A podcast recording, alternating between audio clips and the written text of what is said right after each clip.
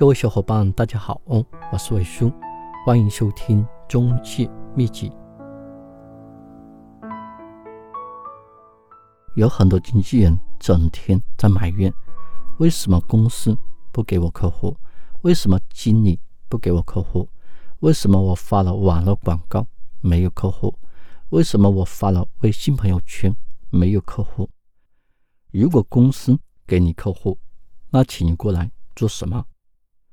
在回答这么多为什么之前呢，我给大家介绍一个人，台湾聋哑经纪人王浩发传单的绝招。王浩出生八个月的时候，因为发高烧失去了听力，也影响了他的语言能力。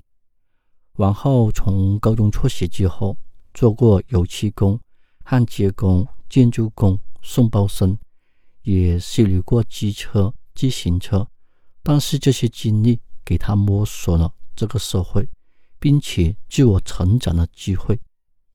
五十多岁的他决定在房地产行业一战到老。六年前，他来到中介公司应聘，连续八天到店里询问是否能在这里工作，终于打动了当时的门店经理。王浩获得派发传单的机会。不久之后，经理问他是否更愿意的面对客户，面对面的给客户发传单，不仅仅是塞信箱。刚开始他觉得不太好意思，但是他渴望突破自己，做一份自己想都不敢想的工作。于是呢，他告诉自己。要克服，要厚着脸皮。他经常对自己说：“身心残疾，不要自卑。不管遇到什么困难，都要面对现实，勇敢克服。”从那以后，不管是刮风下雨、酷暑寒冬，他几乎都不太休息，每天从早到晚都站在店门口附近的菜市场或者银行门口。发传单，而且行人拿了传单，他还向对方行鞠躬礼。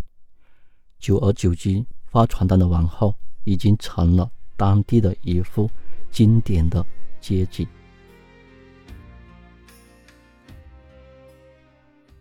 他已经是交易量很高的金牌经纪人，也当上了店长。但是他每天上午和下午还是抽出时间。到菜市场门口或者银行门口发单子，对大叔大妈鞠躬微笑。晚上有时间再制作传单，因为他觉得不偷懒才能成功。他曾被客户无数次的拒绝过，但是他相信说真话才能成功。很多人很好奇，听不见声音又不能说话的王浩。他是怎么样买卖房子的呢？往后是通过几何笔跟客户沟通，也会带客户去看房。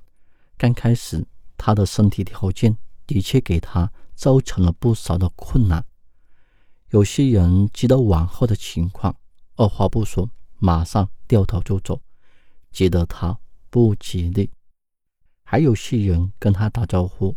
看见他只是微笑以对，就会认为他没有礼貌。随着王浩的知名度越来越高，许多人都主动过来找他买卖房，这样王浩的业绩增加了不少。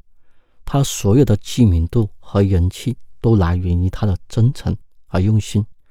我不能用耳朵，也不能用嘴巴。我只能用心的去做。